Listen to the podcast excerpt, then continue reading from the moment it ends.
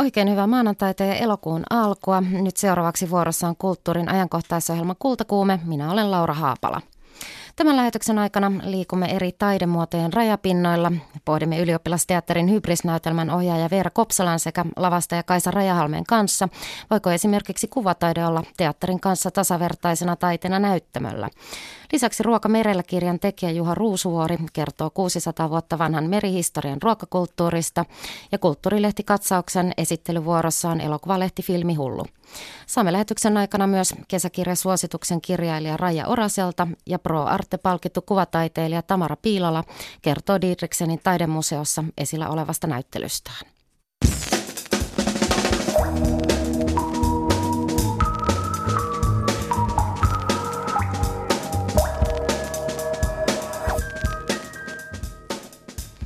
Niin, eli aloitetaan tämä lähetys pohtimalla eri taidemuotojen rajapintoja sekä niiden keskinäisiä suhteita. Studiossa aiheessa ovat keskustelemassa teatteriohjaaja Veera Kopsala sekä kuvataiteilija lavastaja Kaisa Rajahalme, joiden yhteistyönä on syntynyt teatteria ja kuvataidetta yhdistelevä ylioppilasteatterin Hybris-näytelmä, joka on siis tällä hetkellä paraikaa pyörii ylioppilasteatterin studiossa. Veera ja Kaisa, tervetuloa. Kiitos. Kiitos. Jos aloitetaan ihan hybriksestä sisällöltään, eli hybris pohjimmiltaan varmaankin käsittelee ajallemme ominaista eräänlaista menestyksen tavoittelua ja sen kääntöpuolia nykyteatterin ja kuvataiteen keinoin. Millaisia asioita te halusitte tällä teoksella loppujen lopuksi sanoa nykyajasta, jostain sen piirteistä? No, musta tuntuu, että mä oon alkanut käsittelemään niitä asioita omasta kokemuksesta, siitä, että viekö mun elämä mua vai viekö mä sitä. Ja että millaisia asioita pitää tehdä tai mitä, miten elämää elää, että voi hyvin. Ajatteleeko niin, että, tai elääkö niin, että toteuttaa jotain tiettyä runkoa, miten ajattelee, tai miten yhteiskunta ehkä olettaa, tai miten mä oletin, tai oletan, että pitäisi elää, vai kuunteleeko mä oikeasti itseäni, ja mietin, niin että mitkä oikeasti tekee mulle hyvää, niin semmoisia. Eli sitä kautta olette päätyneet tätä tietynlaista individualismia ja minäkeskeisyyttä pohtimaan. Kyllä. Ja työ on mun mielestä siinä mielessä erittäin kiinnostavaa, että te olette ihan lähtökohtaisesti halunneet luoda monitasoisen visuaalisen kokonaisuuden, joka yhdistää nykyteatteria, kuvataidetta, musiikkia, videoprojisointia, kaikenlaisia erilaisia taidealoja. Ja olette halunneet liikkua näiden eri taidemuotojen rajapinnoilla. Veera tuossa juuri ennen lähetystä sanokin, että, että hän ei halua kutsua hybristä näytelmäksi, vaan se on teos tai esitys. Miten te päädytte tällaiseen lähestymistapaan? Se oli alusta asti jo tota, selvää, että lähdetään, lähdetään luomaan sitä tilasta vahvasti oma visuaalinen kokonaisuutensa. Ja se samalla tavalla kuin tämä esityskin, niin se idea on sitten sen harjoitusprosessin kautta muokkautunut ja muuttunut täysin kokonaan monta kertaa. Että se on, vaikka alusta asti oli selvää, että lähdetään luomaan vahvaa visuaalista maailmaa ja kokonaisvaltaista koke- kokemusta, niin, niin samalla tavalla kuin kaikki sisältökin, niin tota, kaikki on ollut muutoksen alla koko ajan, mikä on tuntuu tosi hyvältä myös. Tai sitten tuntuu siltä, että ei olla jämähetty siihen alkuperäiseen ajatukseen, vaan sitten on annettu sen liikkua ja muuttua sen mukana, kun muukin liikkuu ja mu- muuttuu. Näin. Joo, mä oon ihan samalla linjoilla. Ja voisin ehkä kuvitella, että osittain tähän lähestymistapaan on myöskin vaikuttanut se, että, että Kaisa on kouluttautunut sekä kuvataiteilijaksi ja tällä hetkellä opiskelee lavastusta. Tai ja, aloitan nyt syksyllä, joo. Ja, ja Veera sitten on ensin tullut teatteripuolelta ja nyt opiskelee kuvataiteilijaksi. Joo, ja se ehkä se on tavallaan tuonutkin sen kiinnostuksen, että voiko sitä entistä koulutusta, mikä on ollut teatteripuolella ja sitä kiinnostusta. Ja nyt tämän hetken opiskelu, opiskelu kuvataiteilijana tai kuvataiteilijaksi, niin voiko niitä yhdistää ja voiko niitä tavallaan, voiko niitä kahta ammattitaitoa, mitä on olemassa, niin yhdistää käyttää hyväkseen ja luoda jotenkin uudenlaista kokemusta. Veera, sä ehditkin tuossa jo sanoa, että, että teillä oli jotenkin aika tilalähtöinen lähestymistapa ja kävin siis itse tämän esityksen viime viikolla keskiviikkona katsomassa ja mä jotenkin myöskin kiinnitin huomiota siihen niin kuin tilan käyttöön ja sitten toinen, mikä kiinnitti huomiota oli se, että siinä käytettiin hiljaisuutta aika paljon elementtinä. Joo, se on tullut sinne ihan jotenkin myös huomaamatta rauha. Et kun puhutaan hybriksestä ja meidän tämän hetken elämisen rytmistä, mikä on aika hektinen, niin se rauha oli musta tarpeellinen ja jotenkin myös kunnioittaa sitä kuvaa ja tilaa, että se kuva ja tila riittää itsessään.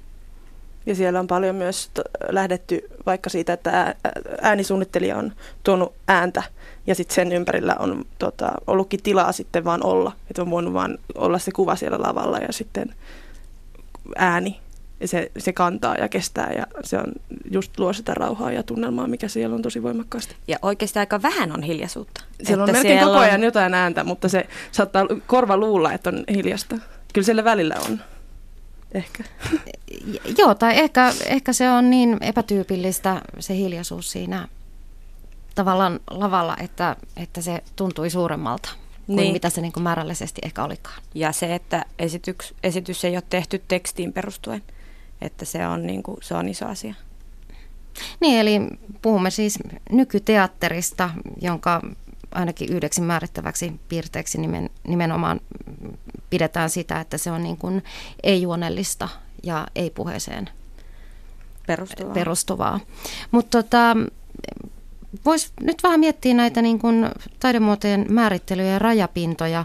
Mä jotenkin ja aika kovastikin miettiin tuon esityksen myötä tai jälkeen sitä, että mitä ero on esimerkiksi nykyteatterilla ja performanssilla tai, tai mitä ero on lavastamisella ja kuvataiteella?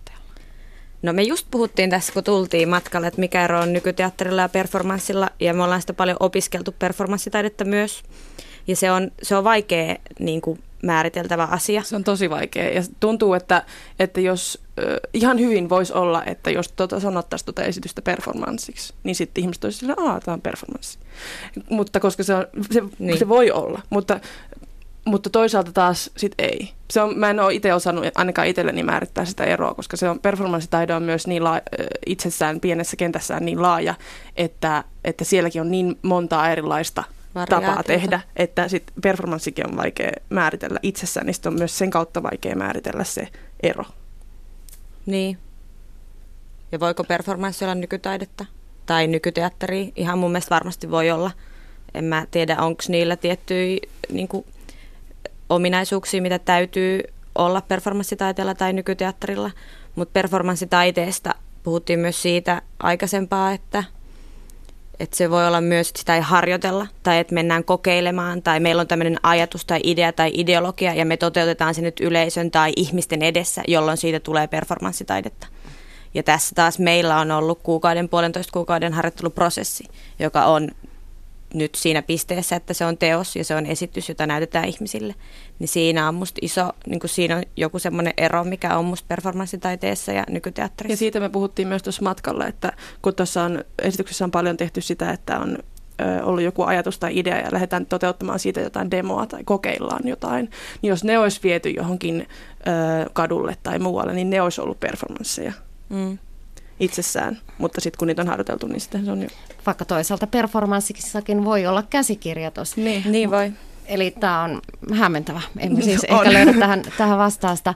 Äh, millainen prosessi teillä on ollut, kun olette hybristä sen reippaat kuukauden harjoitelleet ennen kuin sitten sen sitten lopullisen muotonsa lavalle? Öö, meillä on ollut tosi rikas vaihe. Meillä on tota, lähinnä mulla on ollut ajatus niin työn ja pakkomielteen ja intohimon ja tämmöisten asioiden rajapinnoista, joita mä haluan lähteä käsittelemään.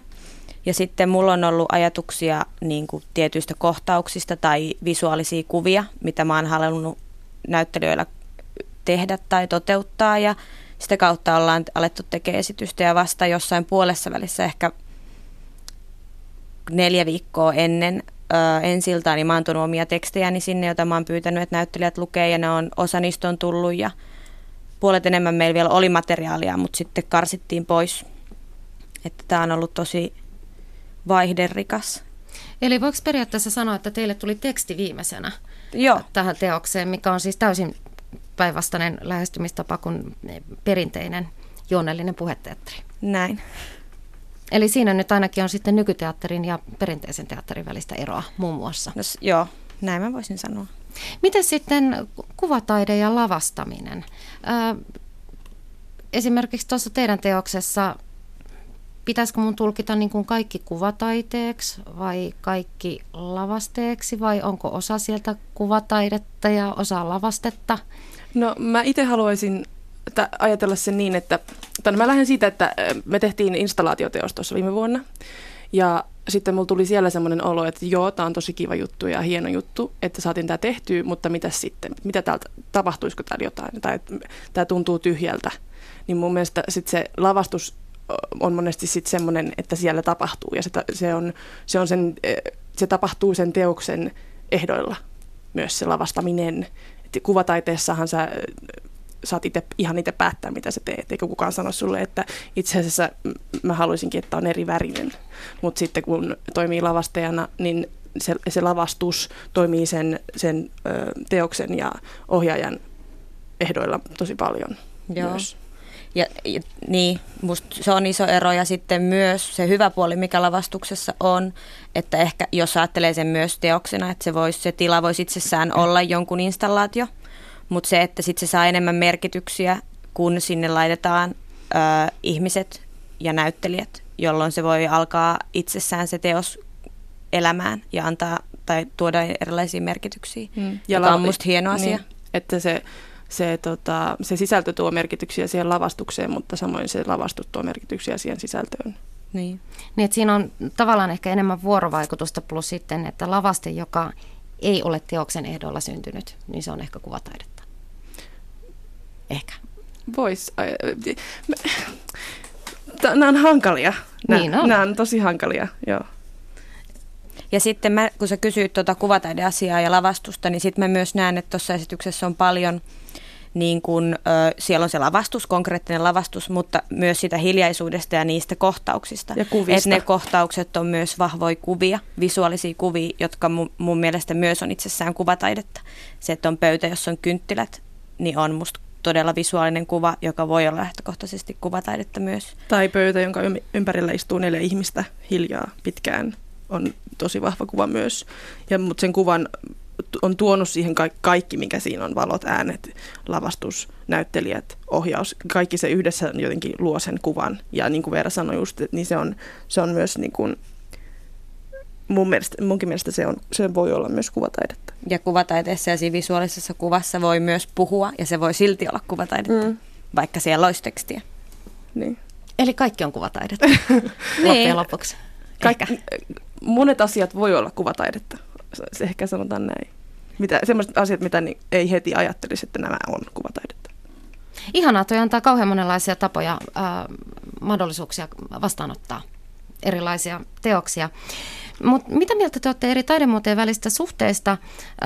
teillähän on ollut tarkoituksena Hybriksen kanssa se, että te voitte tuoda eri taidemuotoja teatterin lavalle jotensakin tasa-arvoisina ja samanvertaisina taide, taidemuotoina. Mutta onko kuitenkin jotensakin niin, että kun teatterin lavalle tuodaan muitakin taiteen lajeja, että ne muut taidemuodot on tavallaan niin kuin alisteisia teatterille ja sen ilmaisutavoille – tai ainakin, että vähintään katsojat näkee ne kaikki muut osa-alueet alisteisena ja teatterin ehdoilla toimivana? Joo, per, ehkä katsojille voi, mutta sekin on ehkä mm, vaikea kysymys. Mun mielestä myös ne ö, muut taiteen muodot ehkä pääsee kukoistamaan enemmän, kun ne tuodaan kokonaisuuteen, jolloin yhdessä nidottuna ne asiat on hienompi kokonaisuus kuin mitä ne olisi yksittäin toi esitys ei olisi, tai toi teos ei olisi ton näköinen, jos siellä ei olisi ääntä, jos siellä ei olisi lavastuksia, jos siellä ei olisi näyttelijöitä. Yksistään se ei olisi, se ei olisi toimiva kokonaisuus, vaan se olisi tosi paljas ja raaka ja niin kuin, se ei olisi eheä. Mutta miltä tavalla voisi niin kun näyttää, tuntua, kuulostaa, tuoksua sellainen teos, jossa kaikenlaiset erilaiset taidemuodot on jotensakin todella samalla viivalla? Ehkä tolta ehkä hybrikseltä. Siellä, siis siellä on myös hajuja. Joku, mä en ollut itse huomannut sitä, mutta sitten meillä kävi tota, katsomassa siellä ennen enskaa jotain tyyppejä ja sitten ne sanoi, että täällä on tosi vahva tuoksu. Siellä kastuu pahvi ja kynttilät palaa ja rööki palaa yhdessä kohdassa, niin siellä on myös niin kuin, aika pitkälti siellä on ne kaikki, kaikki aistit käydään läpi. Ja sitten mun, mun mielestä tuossa esityksessä on paljon semmoisia kohtauksia tai paljon semmoisia hetkiä, milloin, milloin ne muut taidemuodot ei ole alisteisia siellä teatterille, vaan ne on, ö, ne on itsessään jo niin kuin, tai ne tuodaan sinne stagelle, stagelle konkreettisesti jotenkin silleen yksittäisinä asioina, mutta, mutta niitä tukee samalla koko ajan se muu, muu asia siinä ympärillä, jolloin ne, jolloin ne pääsee siihen valokeilaan niin sanotusti. Ja, niin, ja esitys on tai ää, teos on lähtenyt liikkeelle niin, että on ollut ajatus tilasta, jolloin teatteri on ollut itse asiassa alisteinen, alisteinen niin. sille tilalle, joka on jännä mun mielestä ja hieno tapa alkaa myös tekemään esitystä ja teosta. Se on hieno tapa ja täytyy toivoa, että sellaisia esityksiä kautta teoksia kautta näytelmiä tulee myöskin paljon lisää, jos se joutuu miettimään sitä enemmän, että missä, missä suhteessa ää, eri taidemuodot keskenään ovat. Veera Kopsala ja Kaisa Rajahalme, kiitokset tästä keskustelusta. Eli hybrisnäytelmä pyörii tällä hetkellä ylioppilasteatterin studiolla tuossa vanha yliopist- ylioppilastalon kupeessa keskustassa. Ja seuraavat näytökset on tänä maanantaina, huomenna tiistaina sekä neljäs päivä torstaina ja alkaa kello 19. Joo. Kultakuume. Didriksenin taidemuseon kesänäyttelyssä on esillä suuria maisemamaalauksia, tai oikeastaan ne eivät ole maisemia, vaikka siltä näyttävätkin. Museon Pro Arte-palkinnon tänä vuonna saanut taidemaalari Tamara Piilolla kertoo, että hänen piti maalata muun muassa kasvihuoneita ennen kuin hän uskalsi alkaa maalata maisemaa. Tamara Piilola kiersin tässä Didriksenin taidemuseossa olevan näyttelysi olen nähnyt tässä aika paljon lehtiä, kukkia, eläimiä, lintuja, maisemia, sellaisia aika ryöpsähteleviä ja runsaita ja todenmukaisia, mutta niissä kaikissa jotenkin on joku kuitenkin maaginen elementti, että tulee vähän sellainen satu, fantasia, maailma tunkeutuu sinne ennalta katsoen hieman tutunkin oloseen maisemaan. Miten sinä olet löytänyt tämän oman kuvailmaisusi tai tämän maailman joka sinua kiehtoo? Mistä se on tullut? Mä oon semmoiset viimeiset lähes kymmenen vuotta tehnyt tällaisia. Nämä on tullut sitä kautta, että mä oon ollut loputtoman kiinnostunut maalauksista ja kuvista ja mikä, mikä tekee kiinnostavan maalauksesta tai kuvasta katsoa. Ja mä aloitin maalaamaan ensin sellaisia huoneita ja sitten mä siirryin kasvihuoneisiin ja sitten mä siirryin semmoisiin uimaltaisiin, jossa oli paljon kasvillisuutta ympärillä ja lopulta sitten mä uskaltauduin tavallaan niin kuin maalaamaan pelkästään maisemaa. Ja sitä kautta, että oikeastaan mä en edes maalaa sitä maisemaa, vaan mä maalaan semmoista tunnelmaa tai jotain semmoista massaa tai jotain graafista tai pelkästään väriä. Niin se on silleen vapauttanut siihen, mm, siihen ilmaisuun, mitä nyt on näkyvillä täällä näyttelyssä. Tässä edessämme on teos nimeltä Maaverso vuodelta 2008. Siinä on ensikatsomalta tämmöinen nuori koivikko, kesäinen näkymä, mutta sitten siellä on tällaista aika uhkaavaa, tosi tumman punaista utua leijuu siellä, joka tekee siihen semmoisen hieman vaarallisen tunnelman. Mitä sä ajattelet itse tästä maaverso-kuvasta? Mä ajattelen sitä sillä lailla, että mä näen siinä viittauksia enemmänkin niin kuin taidehistoriaan ja semmoiseen niin renesanssimaalaukseen, kun maalattiin pieniä, pieniä ruohonkorsia ja pikkukukkia ja sinne joku neitokainen tanssimaan ja mehiläisiä ja tällaisia. Ja, ja sitten mun mielestä mä en näe sitä ollenkaan uhkaavana, mä näen enemmänkin semmoisen niin kuin tunteen, mikä tulee kun menee metsään ja siellä on joku semmoinen pimeä kohta, missä en näe kunnolla, että mitä siellä on. Niin ehkä joku voi kokea sen uhkaavana, mutta minä en koe sitä uhkaavana. Olen lukenut joitain haastatteluita, mitä olet antanut tähän näyttelyyn liittyen, ja niissä on kerrottu, että valokuvat paljon, ja sitten ne vähitellen ne kollaasimaisesti muodostuu. Kerro vähän tästä työskentelytavasta. Miten nämä kuvat syntyvät? Mä koskaan aloita sitä maalausta ilman todella, todella vahvaa pohjatyötä. Eli mulla ei koskaan ole maalaus ja pensseli ja maalia ja sitten sitten mä vaan aloittaisin yhtäkkiä jostakin kohtaa sitä maalausta tekemään. Et siellä on sellainen tosi, tosi, tosi aikaa vaatinut rakenne taustalla, että mä oon saanut sen komposition kohdalleen ja sommitelman kohdalleen ja värit kohdalleen. Ja myöskin se maalaustekniikka on mulla sellainen, että mä yritän saada kerralla tehtyä sen maalikerroksen oikein, että mun ei tarvitse mennä korjailemaan.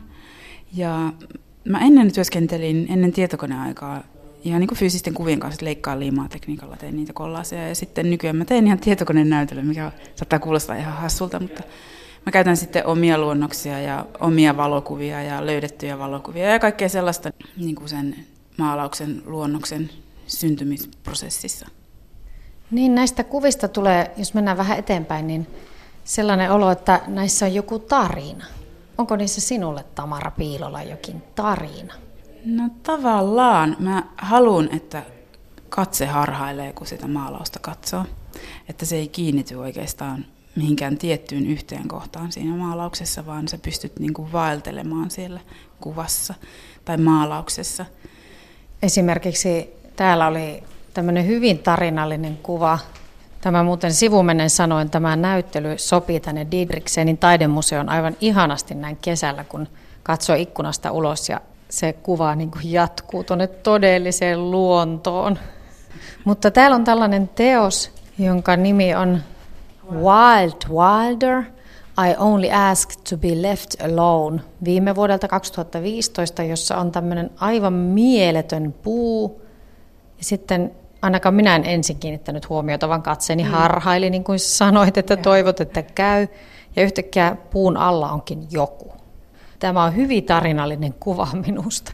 Kerro vähän siitä. Joo, kuten sanoin, nämä, nämä, niin nämä maalaukset on semmoiset kollaisityöskentelyn tulosta. Ja mä olin pitkään haaveillut, että mä olisin voinut maalata tuon ison puun, mutta sitten mulla oli se tavallaan se mittakaava ongelma ja ongelma, mutta semmoinen, että mä en niin kuin saa sitä näyttämään isolta, jos ei mulla ole jotain vertailukohtaa siihen, että mikä näyttää pieneltä. Ja tota, sitten mulla on tämä metsällä työ täällä toisella seinällä, jossa on koira, jossa ollaan metsällä. Ja sitten mä ajattelin, että miksi mä tekisin sitä metsästäjää, joka on tavallaan yhtä sen niin kuin luonnon kanssa ja myöskin niin tavallaan villi, että sen on pakko päästä sinne luontoon katsomaan, mitä siellä on. Ja toi tyyppi, jonka näet silloin kumisaappaat jalassa ja punaruudulliset metsästyshousut jalassa, on tuolla puun alla, koska toi puu on itse asiassa hänen pää. Minä koko ajan ajattelin, että sillä on joku salaa lukemassa. Joo, siis se ei haittaa yhtään, koska siis sitä ei kukaan voi tietää, tämä on vaan mun päässä tämä tarina. Mutta siis se on niin kuin nimenomaan se, että mä en halua, että se katse kiinnittyy niin kuin hahmoon sinänsä. Ihmiskasvothan todella, ne vie niin kuin todella sen huomioon siihen silmiin ja ilmeisiin ja tavallaan se on myöskin se, että sitä kautta ihmiset rakentaa sit sitä tarinaa niin kuin ihan erilaiseksi tämä just tämä, että siellä on niinku viite siihen ihmiseen ja se on hyvin pieni, mutta silti tosi merkitsevä onhan punaiset housut ja kumisaappaat. Joo, itse asiassa nyt kun sanoit, että tässä kuvassa on tämä puu onkin tämän hahmon pää, mm. niin se mun mielestä nyt, mä näen sen yhteyden siihen vaikutelmaan, mitä mä sain monista muistakin teoksista, että näissä mun mielestä sulautuu se fyysinen tila, se maisema ja sitten joku mielikuvitus, missä ihminen on yhtä aikaa. Hmm. Niin kuin tämä kirjastotyö esimerkiksi on täynnä jotain kurkistavia haamumaisia hahmoja, siellä kasvaa puita, niin mulle tämä on kuva lukemisesta. Joo. Ja kahden todellisuuden päällekkäisyydestä. Just näin. Olet lukenut oikein. mä en itse asiassa ole mennyt tuonne kirjastoon vaan mä oon mennyt metsään, kun tämä on niin kuin kuva siitä assosiaatiosta, miten niin kuin ihmisen tietoisuus kehittyy. Ja toi kirjasto on tuolla fantastinen niin kuin linkki siihen, kun sä löydät itsesi ja tietoisuutesi rauhassa, et kenenkään muun tuputtamana. Mitä sinulle merkitsee tämä Pro Arte-palkinto, jonka Didriksenin taidesäätiöltä sait? Se merkitsee ihan hirveän paljon. Ehkä eniten siksi, että mä oon saanut näyttelyn tähän tosi ihanaan museoon, mun lempimuseoon. Ja tietenkin se on ihan mahtava. En mä koskaan niin kuin ammatillisesti odota mitään. Ja sitten kun saa kiitosta, niin se on tosi mahtavaa. Kultakuume. Tamara Piilolan maalausten arvoituksia kävi tutkailemassa toimittaja Tuula Viitaniemi. Piilolan näyttely on esillä Diedriksenin taidemuseossa 28. elokuuta saakka ja taiteilija itse on tavattavissa ja kertomassa töistään paikan päällä tämän viikon lauantaina 6.8. kello 13-15. Ja seuraavaksi Kultakuumeen kesäsarjassa, anteeksi kesäkirjasarjassa, on tänään vuorossa kirjailija Raija Oranen, joka kertoo, miksi Sakarias Topeliuksen Välskärin kertomuksiin kannattaa tarttua. Mulla on sellainen ongelma, että mä en tahdo löytää oikein luettavaa enää. Mä olen lukenut, tuntuu, tuntuu niin kuin siltä kaikki sellaiset kirjat, jotka kannattaakin lukea – ja monet olen lukenut useaan kertaan. Ää, mutta ehkä tällainen odottamaton vinkki voisi olla mm, Sakari Topeliuksen välskärikertomukset, jotka itse olen lukenut tässä viimeisen vuoden aikana ää, työn takia katsoakseni, miten, miten hän käsittelee – historiaa ja mitä sieltä mahdollisesti on löydettävissä. Ja se on ollut aikamoinen ihastuttava yllätys. Että lapsenahan mä tietysti luin kaikki Topeliuksen sadut ja rakastin niitä satunäytelmiä luettuna myös. Ja, äh, mutta Välskärin kertomukset oli multa jäänyt lukematta. Ja nyt kun niitä lukee, niin äh, tietysti se sellainen tietty sävy ja semmoinen suomalaisuus hiukan ö, aluksi tuntuu silleen oudolta, mutta pitää muistaa, että ne on, milloin ne on kirjoitettu. Sitä on, ne on kirjoitettu silloin, kun luotiin suomalaisuutta ja ö, Topelius loi suomalaista historiaa. Hakkapeli-itat hän esimerkiksi keksi, ei ne ole mikään, mikään historiallinen tosiasia. Ja sitten ö, lumoutuu ja tekee helpoksi sen lähestymisen se, että ne on Juhani Ahon suomentamia. Ja Juhani Ahon suomen kieli on aivan loistavaa. Se on, se on elävä, mutta siihenkin pitää pikkusen tottua, koska se on hyvin erilaista kuin tämä meidän tavallinen arkikielemme. Ja sitten sit, sit se onkin menoa, koska Topelius oli aivan fantastinen tarinan kertoja. Siis, siis hänellä oli kertojan lahja – siinä ei ole mitään, mitään niin kuin tällaista keinotekosta. Hän ei kenkkuile kaikenlaisilla rakenteilla ja muilla. Hän yksinkertaisesti kertoo asioita. Ja se on oikeata kirjallisuutta, se on oikeata epiikkaa. Et jos välskärikertomukset ovat unohtuneet tai jääneet poissa, niin, niin suosittelenpa niitä riippumattoon tai, tai terassituolille niissä on jonkun verran puisevuutta itse tässä kehyskertomuksessa, itse tässä välskärissä ja niissä ihmisissä, joilla, jotka siinä esiintyy ja kehottavat, kehottavat välskäriä kertomaan yhä uudestaan. Mutta kun ne on ymmärtääkseni julkaistu alun perin tällaisina erillisinä kertomuksina, sen ymmärtää, että sellainen rakenne on tarvittu, mutta sitä olisi, voisin editoida hiukan – mutta mitä nyt voisitte vähän loikkia yli ja, ja sen sijaan ö, saada monen vuosisadan perspektiivin siihen, mitä Suomessa on tapahtunut. Se on hyvin, hyvin jännittävää ja hyvin, hyvin nautittavaa luettavaa. Siinä siis kuulimme Kultakuumeen kesäkirjasuosituksen kirjailija Raija Oraselta. Kultakuume. Maailma muuttuu, mutta on jotain pysyvääkin, nimittäin Turun sinappia, elokuvalehti Filmi Hullu. Vuonna 1968 perustetun maamme vanhimman elokuvalehden esikuvana oli ranskalainen Cahiers du Cinema. Kuusi kertaa vuodessa ilmestyvän lehden sisältöön voi luottaa. Lehti sisältää esimerkiksi esseitä elokuvan historiasta, merkityksellisistä ohjaajista sekä täikammalla ohjelmistosta perattuja auteur uutuuselokuvien arvosteluja. Siksipä filmihullun tuoreen numero yllättääkin viihdyttävyydellään ja suoranaisella kepeydellään. Teemanumero käsittelee TV-sarjoja sekä elokuvatekijöiden suhdetta televisioon. Vähin on osaltani jäänyt TV-sarjojen seuraaminen, mutta niin totaalinen on lähes joka kodin olohuoneen nurkassa seisovan töllön valta ja sarjojen maailman käsittely mediassa ja kahvihuonekeskusteluissa, että väistämättä silmiin ja korviin on vuosikymmenten varrella tarttunut jotain sarjoista ja siksi analyyttisten lehtijuttujenkin seuraaminen aiheesta onnistuu sangen vaivattomasti ja on kiinnostavaa. Ai, Siis tällaista on sarjan taustalla. TV-sarjojen nykyinen massiivinen määrä lukemattomilla kanavilla on johtanut kiinnostuksen sammumiseen. Vähemmän olisi enemmän tässäkin. Mutta asiaan.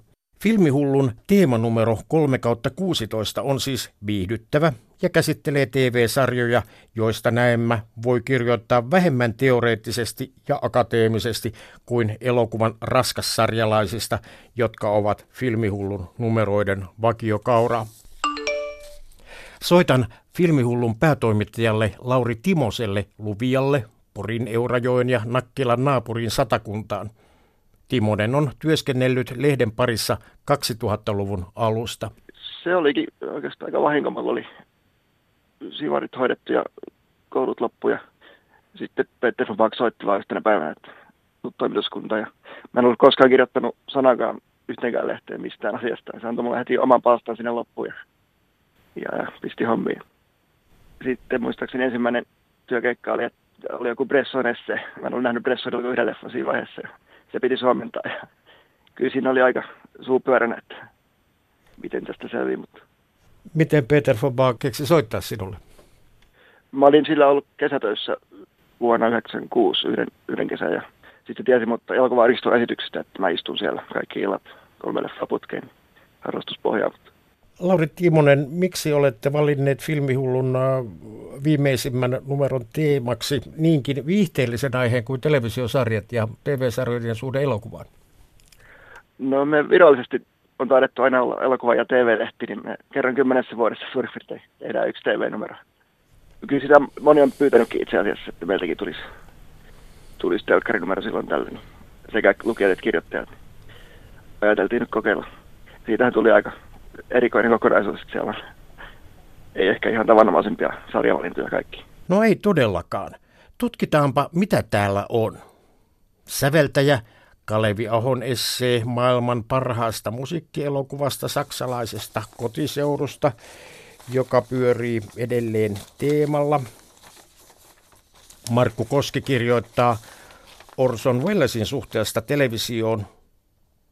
Welles toteaa, Vihaan televisiota. Vihan sitä yhtä paljon kuin maapähkinöitä, mutta silti en osaa olla syömättä maapähkinöitä. Television Tiiliskevet-sarjan toimittaja J.P. Pulkkinen kirjoittaa lähes 50 televisiosarjan kuolemasuhteesta. Ymmärrän ihailun Downton Abbey-sarjan pedanttiutta kohtaan, mutta vain Maggie Smithin esittämän Violet Crawlin menetys olisi ollut jonkinasteinen isku. Hänen sietämättömyytensä oli enemmän osoitus näyttelijän taiteesta kuin keskinkertaisesta käsikirjoittamisesta, jonka armoilla koko muu kaarti lahosi. Matti Rämö puolestaan kirjoittaa, The Wire-sarja esimerkkinään, miten poliisisarjaksi naamioitu 60-tuntinen todistaa, että halutessaan TV-sarja voi olla visuaalisen draaman kuningas. Ja niin edelleen. Filmihullun kattaus tarjoaa lukemista moneksi päiväksi.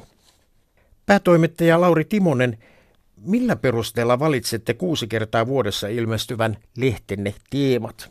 Meillä on aina yleensä vuoden lopussa toimituskunnan kokous siinä on seitsemän vai kahdeksan henkeä toimituskunnassa ja yhdessä aina sit siinä päätetään ne. Mutta sitten tietty kuunnellaan kirjoittajien toiveita kanssa ja, ja sitten yleensä vuotta katsotaan myös kokonaisuutena, että siinä olisi maantieteellisesti monesta eri suunnasta ja tietenkin, että se ajallinen tasapaino on niin, että on sekä elokuvahistoriat sitten tärkeimmät uudet leffat olisi kaikki mukana. Ja kyllä se aika paljon kirjoittajien kautta tulee teemaideat. Sitten jos on tällaisia tärkeitä ohjaajia kuin kun vaikka tuossa kakkosnumerossa näitä muutamia italokauhumestareita, niin joita ei koskaan käsitelty, niin sitten sellaisia kanssa koitetaan uusia uria. Onko tärkeämpää tällainen historiallinen perspektiivi kuin sitten esimerkiksi nykyelokuva ja nykyohjaajat? No, mun henkilökohtaisesti mulla ilman muuta se historia on tärkeämpi, mutta kyllähän molempia pitää tietty käsitellä. Että.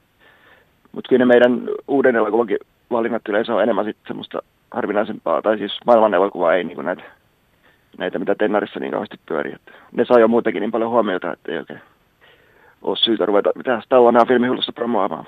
Suomi on pieni maa elokuvalehdille. On muutama tarkasti rajatulle lukijakunnalle suunnattu pienlehti, mutta kulttuurilehtitukea nauttivan 1400 kappaleen Levikin filmihullun lisäksi suurempia yleisöjä tavoittelee vain ruotsinkielinen Filmjournalen sekä kerran kuussa ilmestyvä kaupalliseen ohjelmistoon keskittyvä noin 70 000 kappaleen Levikin saavuttanut episodi.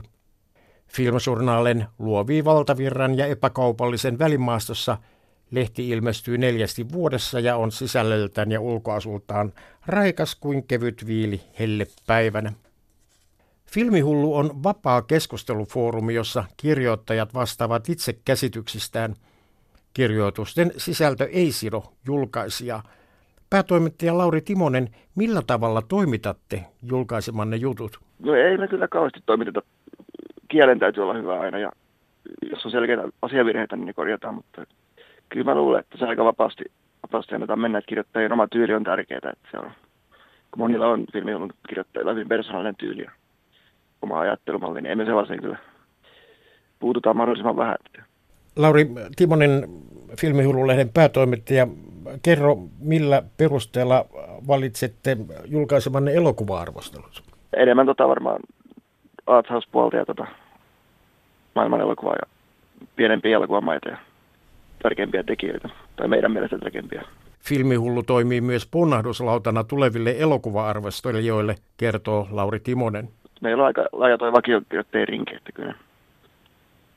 Ja sitten uusia tulee kyllä paljon. Yleensä tuo ensi palsta on ollut just semmoinen, missä uudet kirjoittajat voi aloittaa filmihullussa. Että se on ollut semmoinen hyvä foorumi myös siihen, että ensimmäinen teksti. Filmihullun esseet ja artikkelit saattavat olla melko haastavia, jos ei ole syvällisesti perehtynyt elokuvaan ja sen historiaan.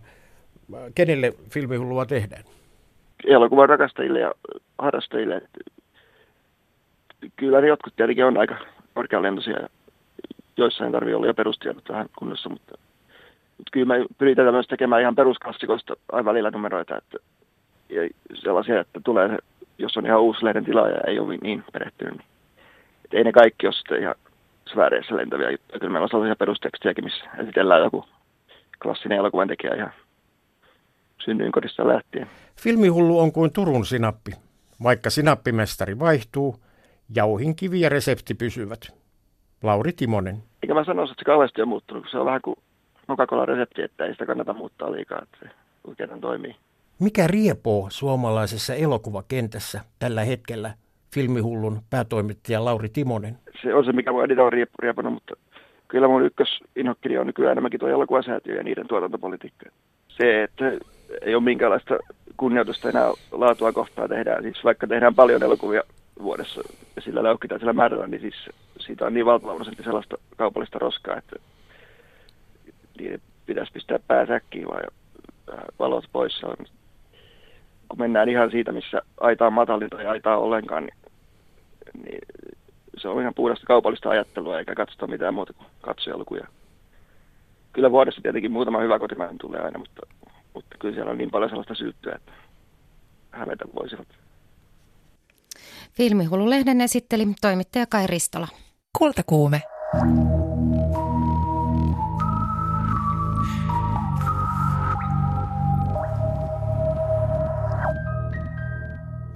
Juha Ruusuvuoren uutuusteos, syyskuussa ilmestyvä Ruoka merellä kirja, esittelee 600 vuotta merihistoriaa sekä merellistä ruokakulttuuria.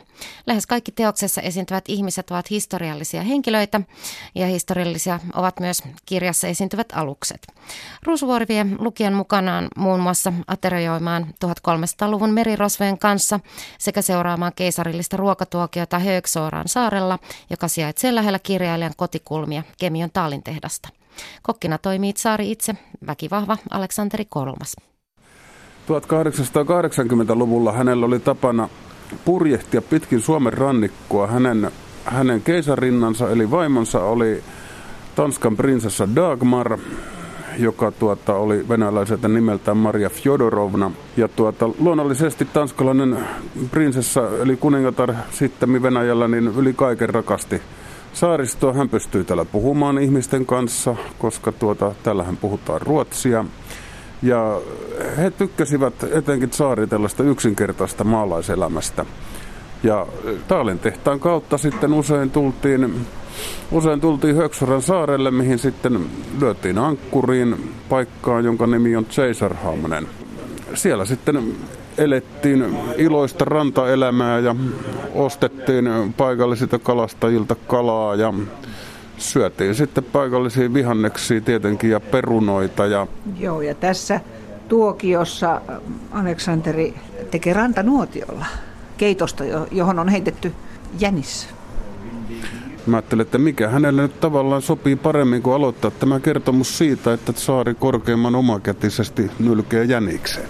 Ennen kauppa-alusten miehistö sairastui keripukkiin ja beriberiin kelvottoman ravinnon takia, ja nuoria vahvoja miehiä kuoli tämän takia työnsä ääreen. Perimmäinen syy oli tietysti laivanvarustajien ahneus. Muonavaroja ei täydennetty, vaikka miehistöä sairastui ja kuoli. Näin tapahtui maailman merillä muun muassa ahvenanmaalaisaluksilla vielä 1920-luvulla. Ruoka merellä kirjastaan Juha Ruusuvuori on rajannut pois kaikki ankeuden kuvaukset. Näissä on niin kuin jokaisessa yhdeksässä storissa on tämmöinen tuota, tietyllä tavalla kelvollinen ruokatilanne, eli siinä kuvataan, kuvataan sellaista ateriaa, jossa niin kuin kaikki on niin kuin hyvin vielä, eli nämä on itse asiassa nämä on, nämä on useimmiten vielä alkumatkalta, tai sitten, tai sitten niin kuin bunkrauksen jälkeen. Bunkrauksen? Niin, muona, muonatäydennyksen jälkeen, Aha. kun on bunkrattu ruokaa jossain satamassa etelässä, niin, niin sen jälkeen lähdetään liikkeelle, eli nämä on mä olen näköjään, näköjään välttänyt sitten tätä, tätä tuota matojen ja, ja tuota pilaantuneen ruoan kuvailua, joka on tietenkin ollut arkipäivää, siis etenkin, etenkin kauppa-alusten miehistöillä. Vanhin kertomuksesi sijoittuu 1300-luvulle. Minkälainen alus silloin oli vesillä ja missä se seilasi? No siinä on lähtökohtana tietenkin tämä niin sanottu hansakoggi, joskin nämä matkustajat, miehistö siinä ei ole, ei ole hansakauppiaita, vaan he ovat vähän muunlaisilla kauppa-asioilla lähestymässä Suomen rannikkoa, tarkemmin sanottuna Korppoota. Et Onko se, siellä vesillä joku hylky, joka on innoittanut sinua tähän no, tarinaan? No, kyllähän niitä koggien jää, jäännöksiä tiettävästi löytyy jostain, että onhan niin kuin tällaisia Kugham-nimisiä paikkoja. Kugvik löytyy esimerkiksi Korppoosta. Ja tässä eletään niin 1300-luvun aivan loppua sitten, jolloin Itä- Itämerta aika paljon vallitsivat Vitaliaanien nimellä tunnetut merirosvot. Joo, odot hetki, odotetaan, kun tuo traktori lähtee tuosta. Siis rosvojen ruokaako? No lapskaus oli kyllä aika yleistä ruokaa. Sehän on vanha, vanha tuota, muinaissaksalainen ruokalaji, että kyllä sitä varmasti on merellä syöty, kun sitä suolalihasta ja jopa kalasta tehtiin. Sitä saa Raumalla. Sillistä. Toki saa, ra- raumalaiset ravintolathan mielellään myyvät sitä. Ja tuota, Mutta mul... 1300-luvulla siinä ei ole voinut olla perunaa mukana, niin kuin Raumalla syödään lapskoussia, niin siinä on no, perunaa. Kyllä siis lanttua ja naurista, että nehän ne on ollut ne pääasiassa niin kuin ennen kuin perunansyönti rupesi Pohjolassa yleistymään. Et perun, perunansyöntihän käsittääkseni yleistyi vasta 1700-luvun lopulla oikein kunnolla, vaikka se tulikin jo 1600-luvullahan siihen päästiin tutustumaan silloin, kun me me suomalaiset ja ruotsalaiset rellestimme ympäri Keski-Eurooppaa kiusaamassa ihmisiä ja sotimassa, niin tuota, kyllä silloin käsittääkseni perunaan tutustuttiin, mutta kyllä se myöhemmin vasta yleistyi, että eiköhän se ollut vasta 1800-luvun alkupuolella, kun se alkoi olla jollakin tavalla joka päivästä. Ja kirjassasi perunoita tarjotaan tuolla Amerikan itärannikolla, sieltä kun lähtee laiva merelle, niin Sieltähän se peruna haettiin. Sieltähän se peruna haettiin, että se on sitten tuota, kun meillä oli se siirtomaa, meillä, meillä tarkoitan siis Ruotsin valtakuntaa, josta me olimme osa, niin meillähän oli 12 vuoden ajan Delawarein rannalla Nyas Värje-niminen siirtomaa, ja tuota, joka sitten ikävä kyllä kaatui, kaatui siihen resurssipulaan, että täältä lähti Tukholmasta sinne laiva laiva sitten ehkä kerran vuodessa ja se ei oikein riittänyt täydennyksiä, eli hollantilaiset sen sitten hotkaisivat sen meidän siirtokunnan, mutta en mä nyt pidä mitenkään mahdottomana, etteikö sieltä olisi esimerkiksi peruna ja maissi saapunut Ruotsiin jopa 1630-luvun lopulla, jolloin meillä se siirto, siirtokunta siellä oli. Kirjassasi esitellään juurta jaksain myös nämä alukset, joihin sitten on kuviteltu tämä, tämä ateria. Kenelle Juha Ruusuvuori ajattelet, ajattelet kirjoittavasi, kun teit tätä kirjaa? No mä oon kirjoittanut sen tavallaan vähän itseni kaltaisille ihmisille, jotka rakastaa sekä merta että ru- hyvää ruokaa. Et kustantaja on sitä kutsunut faktioksi jossain mielessä, kun se ei ole fiktiota, mutta sanotaan, että ensinnäkin, ensinnäkin nämä kertomukset, joita siinä on, siis siinä on yhdeksän kertomusta eri aikakausilta, eri ruokapöydistä, niin sanotaan, että näiden kertomusten henkilöistä on 90 prosenttia historiallisia henkilöitä, eli he ovat todellakin eläneet, kuten esimerkiksi Nudenschöld on elänyt tässä sivutaan maailmanhistoriaa, politiikkaa ja taloutta näissä keskusteluissa, rakkautta myöskin. Nämä tarinat, joita laivojen, laivojen pöydissä käydään, niin nämä tavallaan nämä peilaa sen hetkistä maailmaa ja sen hetkistä tilannetta maailmassa. Siis Itämeren merirosvoista aina sitten natsi-Saksaan saakka ja Suomen ulkomaankauppaan nykypäivänä saakka.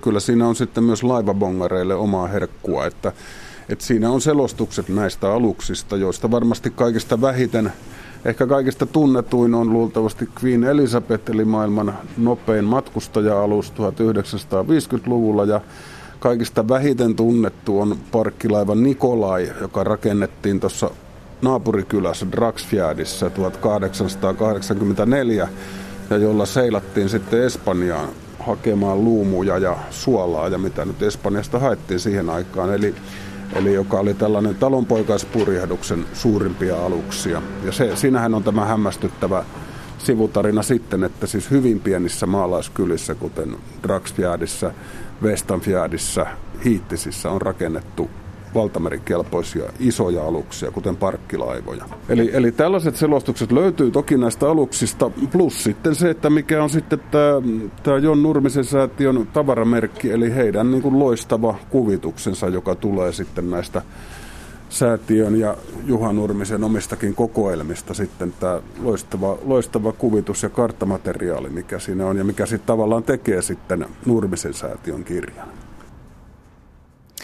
Näin kehui Ruokamerellä uutuuskirjansa Juha Ruusuvuori ja hänet tapasi Kemion Taalin tehtaalla toimittaja Riitta Vauras.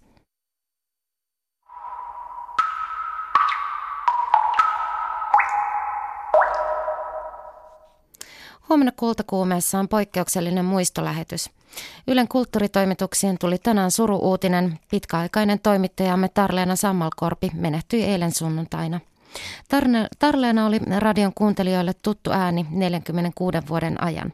Hänet muistetaan niin lasten puhelintoivekonserteista, tämän runon haluaisin kuulla lähetyksistä kuin lukupiiristä ja lukemattomista muista kirjallisuus- ja kulttuuriohjelmista. Kultakuumeen huominen lähetys omistetaan Tarleena Sammalkorvelle ja lähetyksen juontaa hänen pitkäaikainen ystävänsä J.P. Pulkkinen. Minä olen Laura Haapala ja toivotan nyt oikein hyvää maanantain jatkoa.